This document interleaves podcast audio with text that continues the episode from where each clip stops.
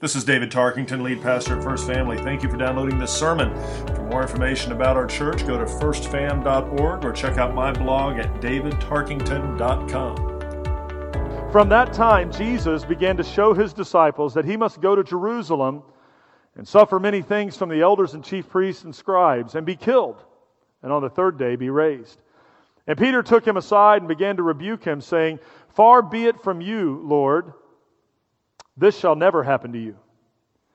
But he, Jesus, turned and said to Peter, Get behind me, Satan.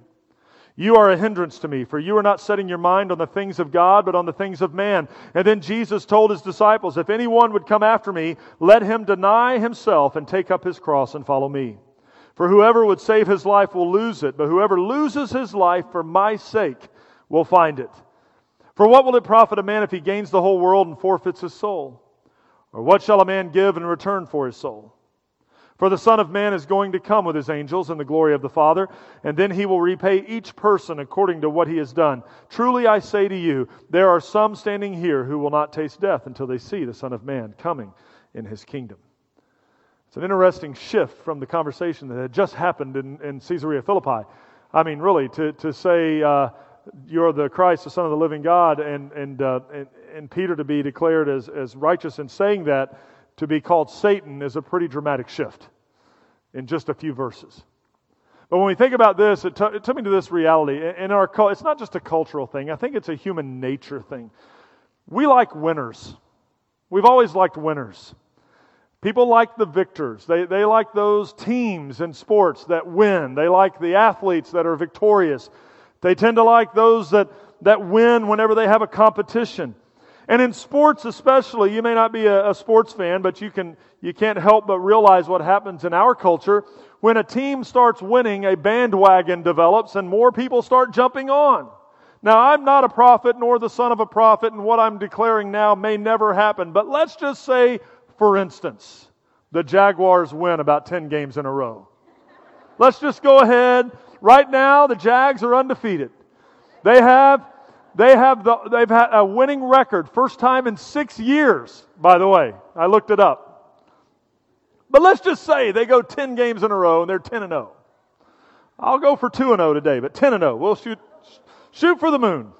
Why not go 16? Because, you know, let's keep it realistic. So 10 and 0. I promise you, if they go 10 and 0, people start talking about them. Everybody makes fun of them, you know, little town, small market, weird helmets. I get it. You'll start seeing more people nationwide buying Jaguar hats. They may not like them for real, but they're going to like them for a season. Why? Because people jump on bandwagons all the time. All the time. You know, you'll see people, well, why are you wearing that shirt? Oh, man, because he's awesome. How long you been a fan? 15 minutes. That's awesome. That's great. Yeah. Yeah. Now, diehard fans are those diehard fans who love their team or love their athletes regardless.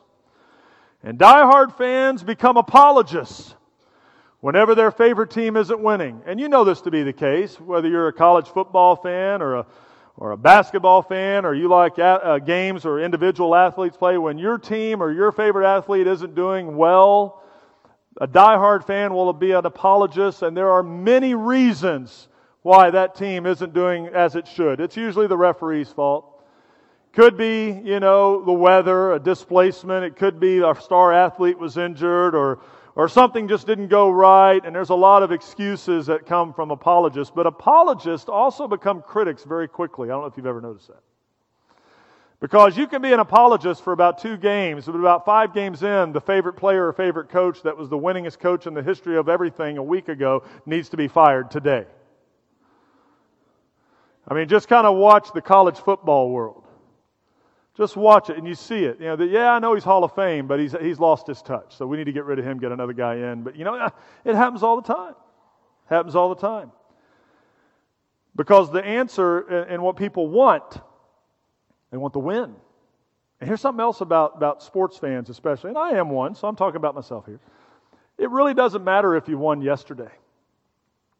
Nobody cares if your favorite team was the national champion in 1978, except you and the people on that team that keep being dragged out of retirement for special events.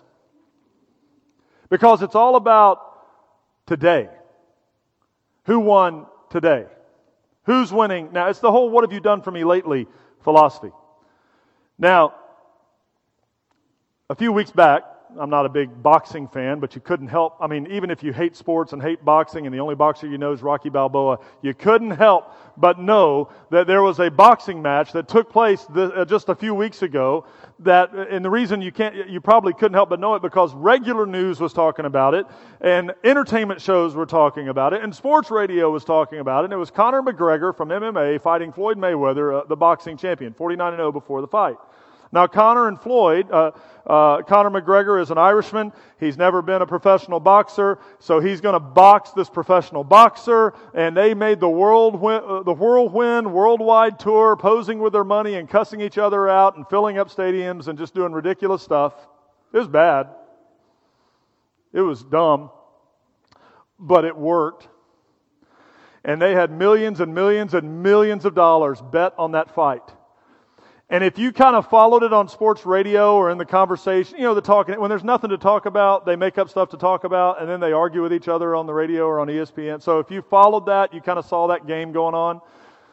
And oh, Conor McGregor is going to win. He said he's going to knock out Floyd Mayweather in four rounds. It's over. He's younger. He's stronger. He's taller. And others say, yeah, but Floyd's 49 and 0 and has been doing this for a living. And this and that and the other. So you got this argument back and forth. So the fight takes place. And uh, spoiler alert, already happened. Uh, Conor lost. The next day on sports radio and all the conversations, it was amazing. It's it, no surprise. It always happens.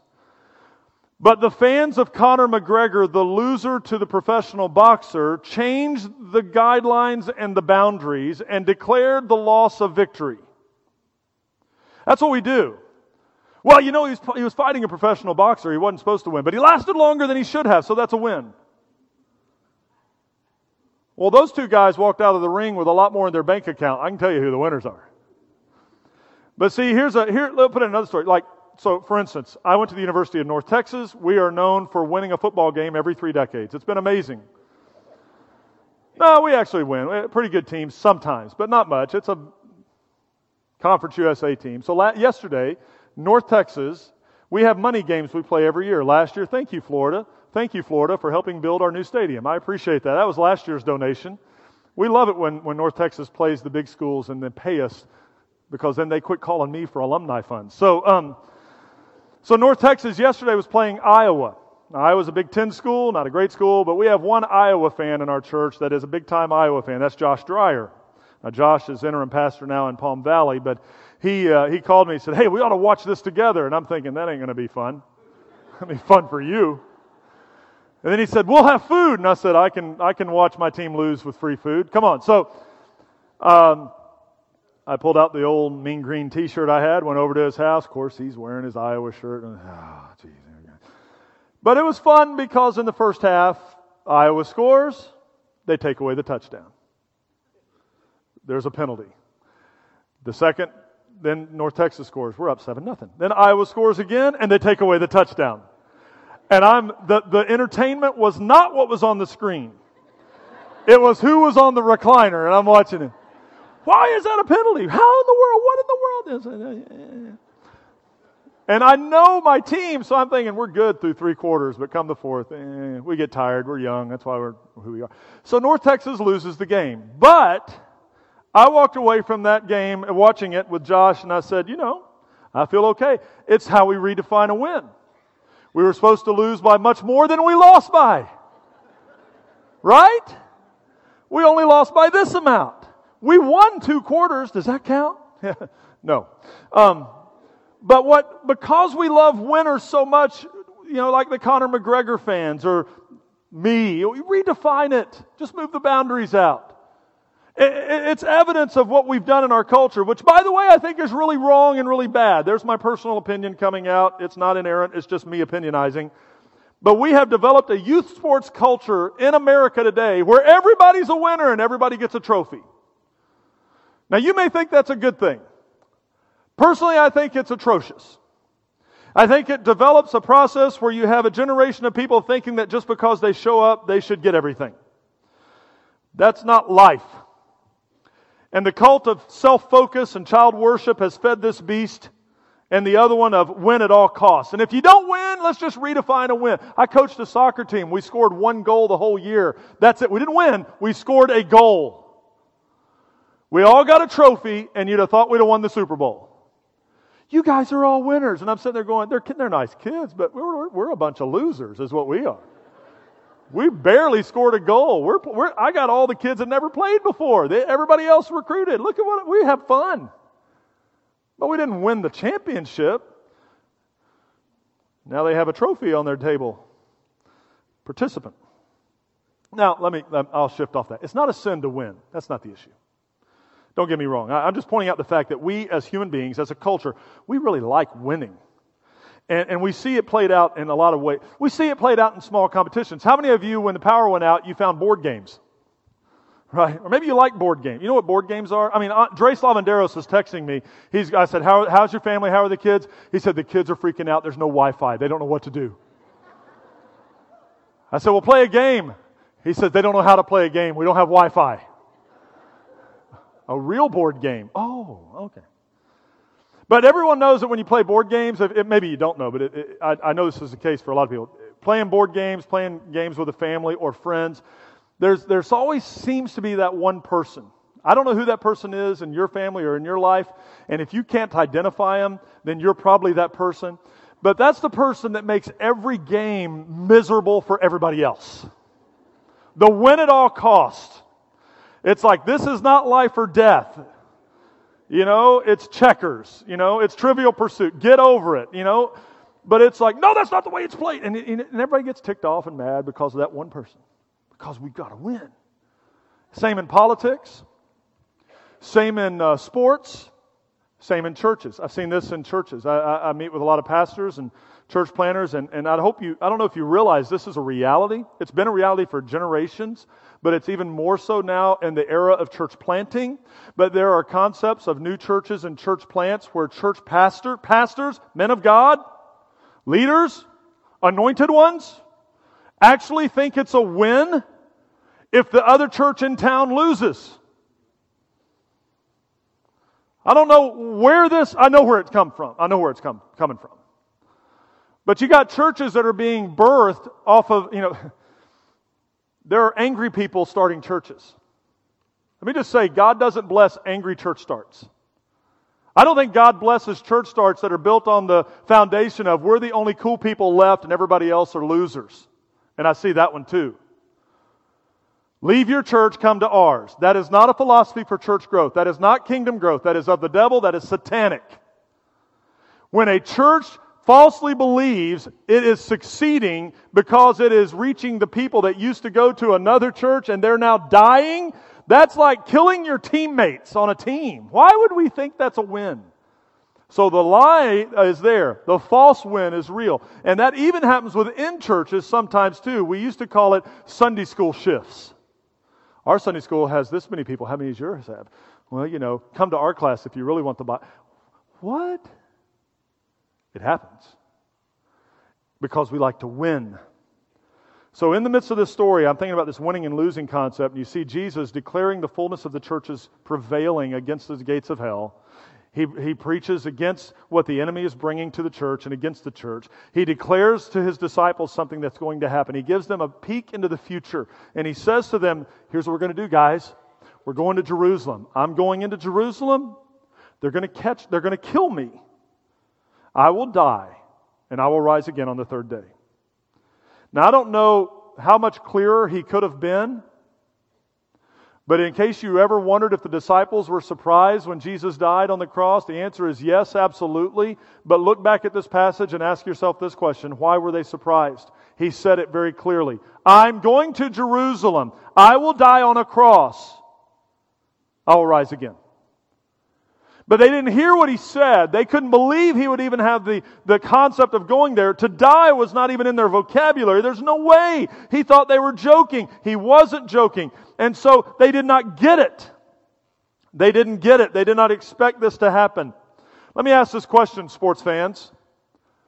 Where is the best place for your favorite team to play its games? Home field. The home field advantage, right?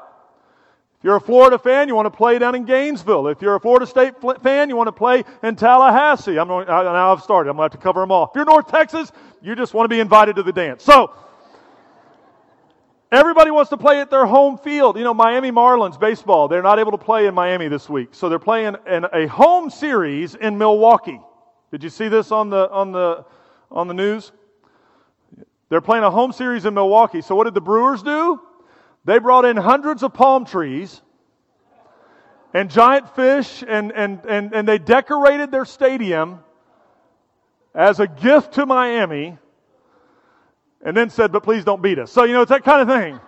It's like this pretend home field. But we all want to play on the home field. So, why is that a big deal? Because here's where I see the disciples re- reacting.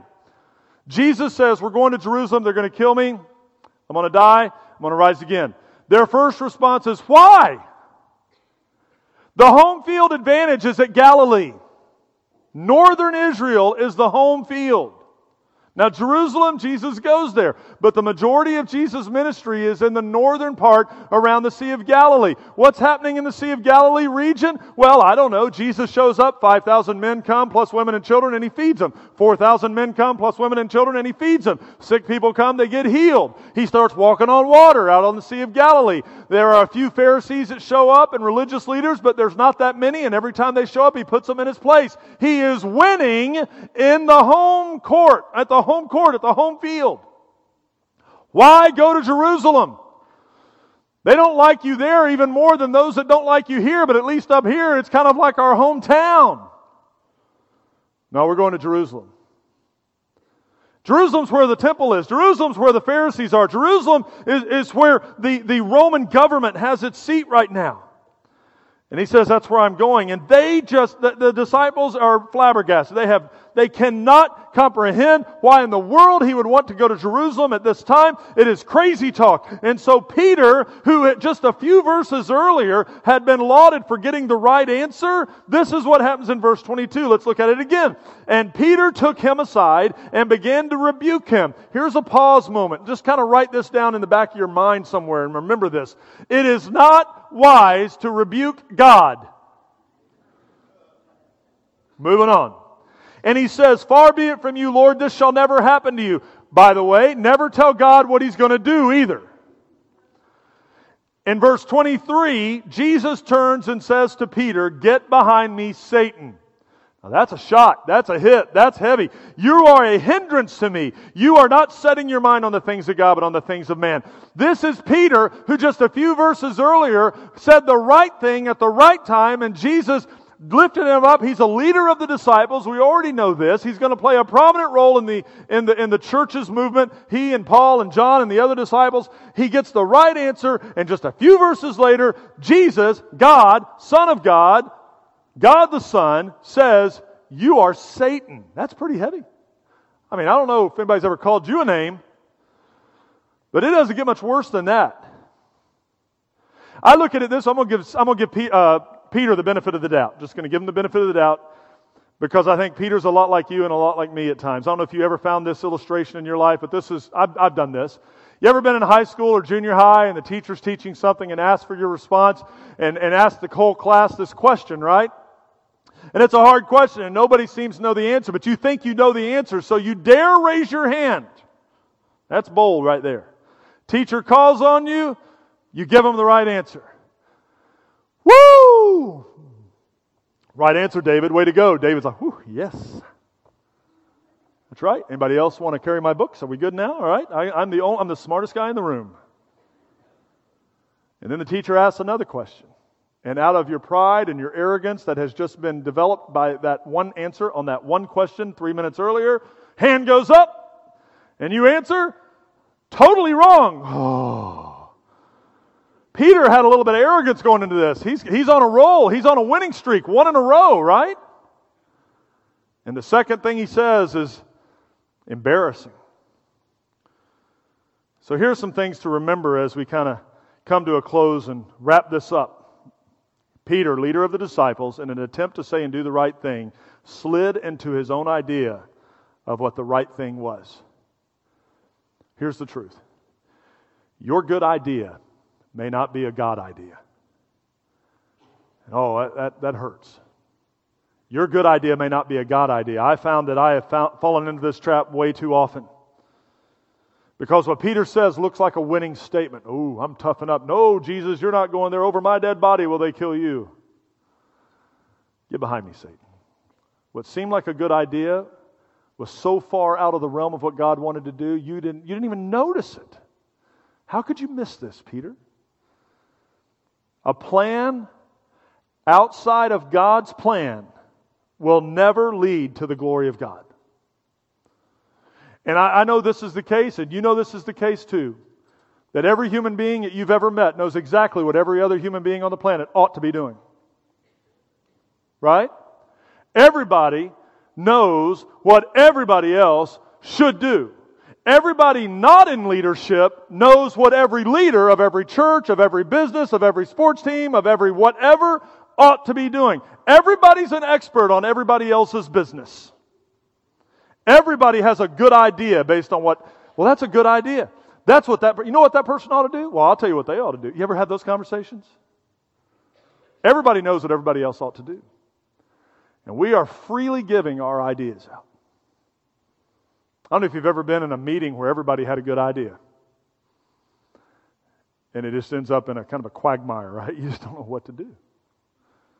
But good ideas in our own mind may be good. They just may not be God's ideas. And I, I, I, know right now in our Jacksonville Association, there are 29 to 32 churches right now that, unless something dramatically changes over the next 12 months, they will not exist. I will give them three, we'll give them three years. But 12 months is the change time. It has to happen. We've met with them, and some of these churches, some of the churches just really ought to shut down. Some of them ought to shut down and give their building to someone else. That's just a reality. Some churches have such bad theology some have no theology.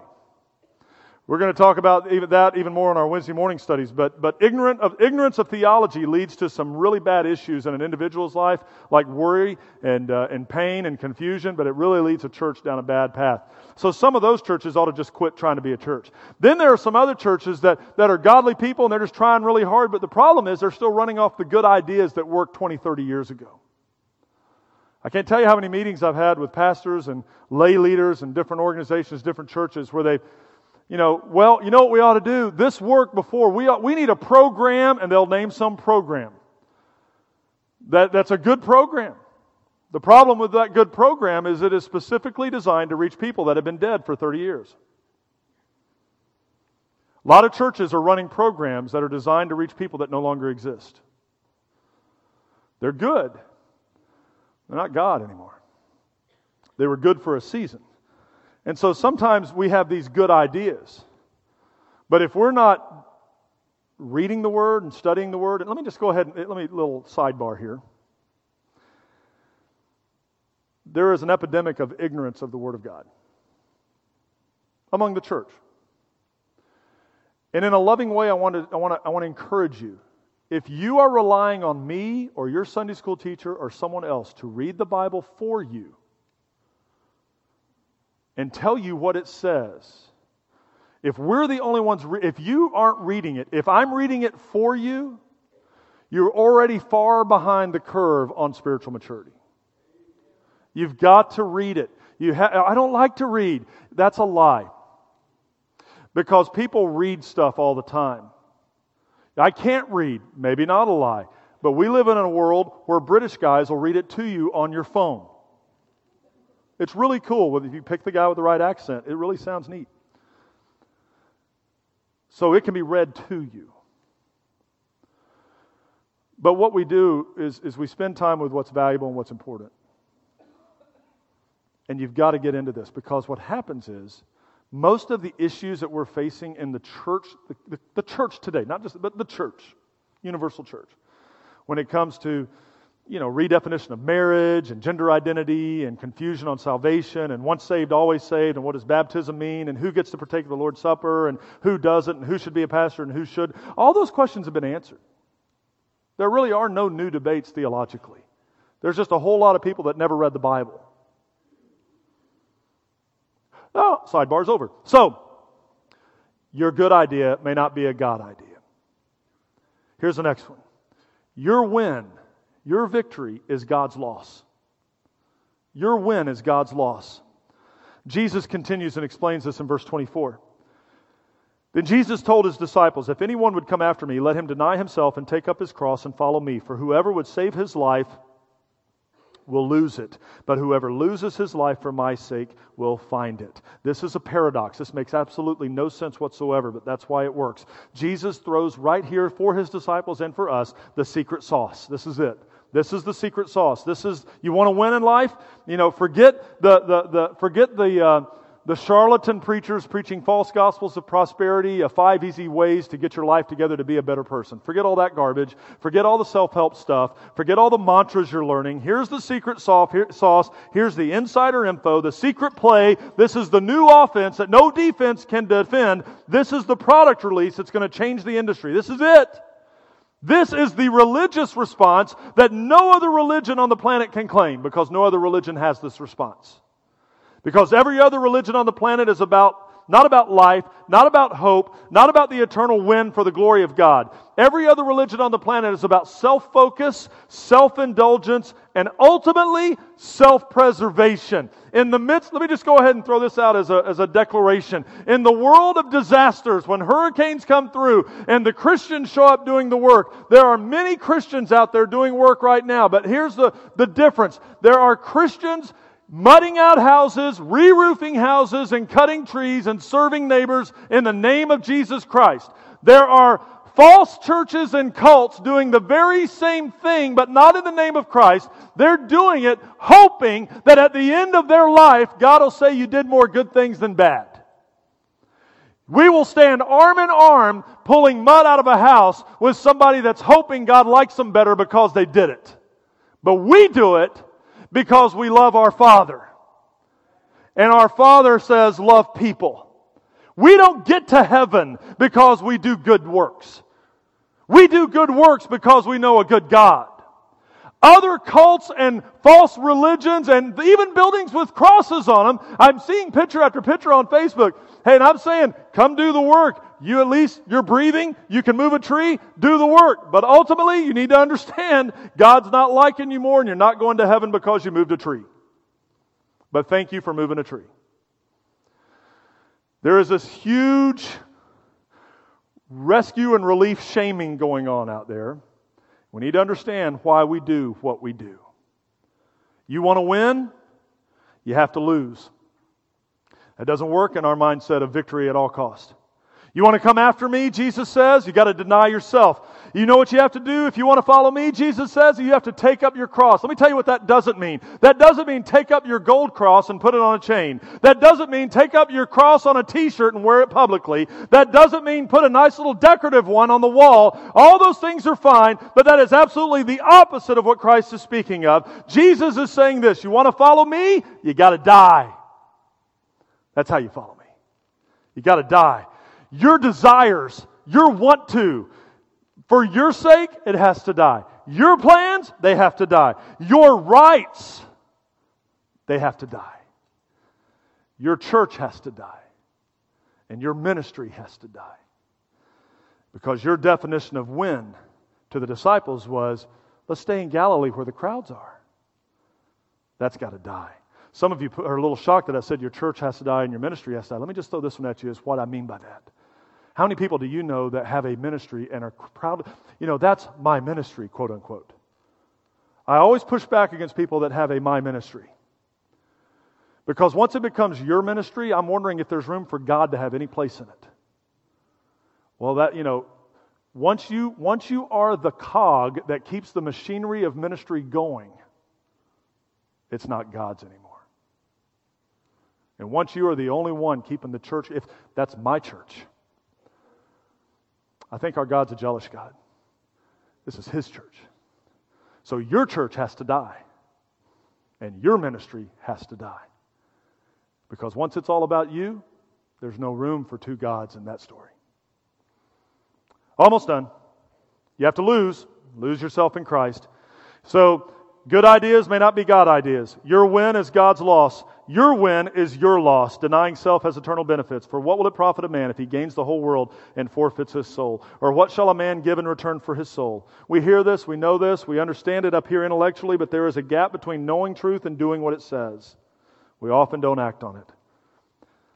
The gospel message of good news is truly good in this harsh statement from Christ. Jesus is heading to Jerusalem. Jesus knows he's going to die.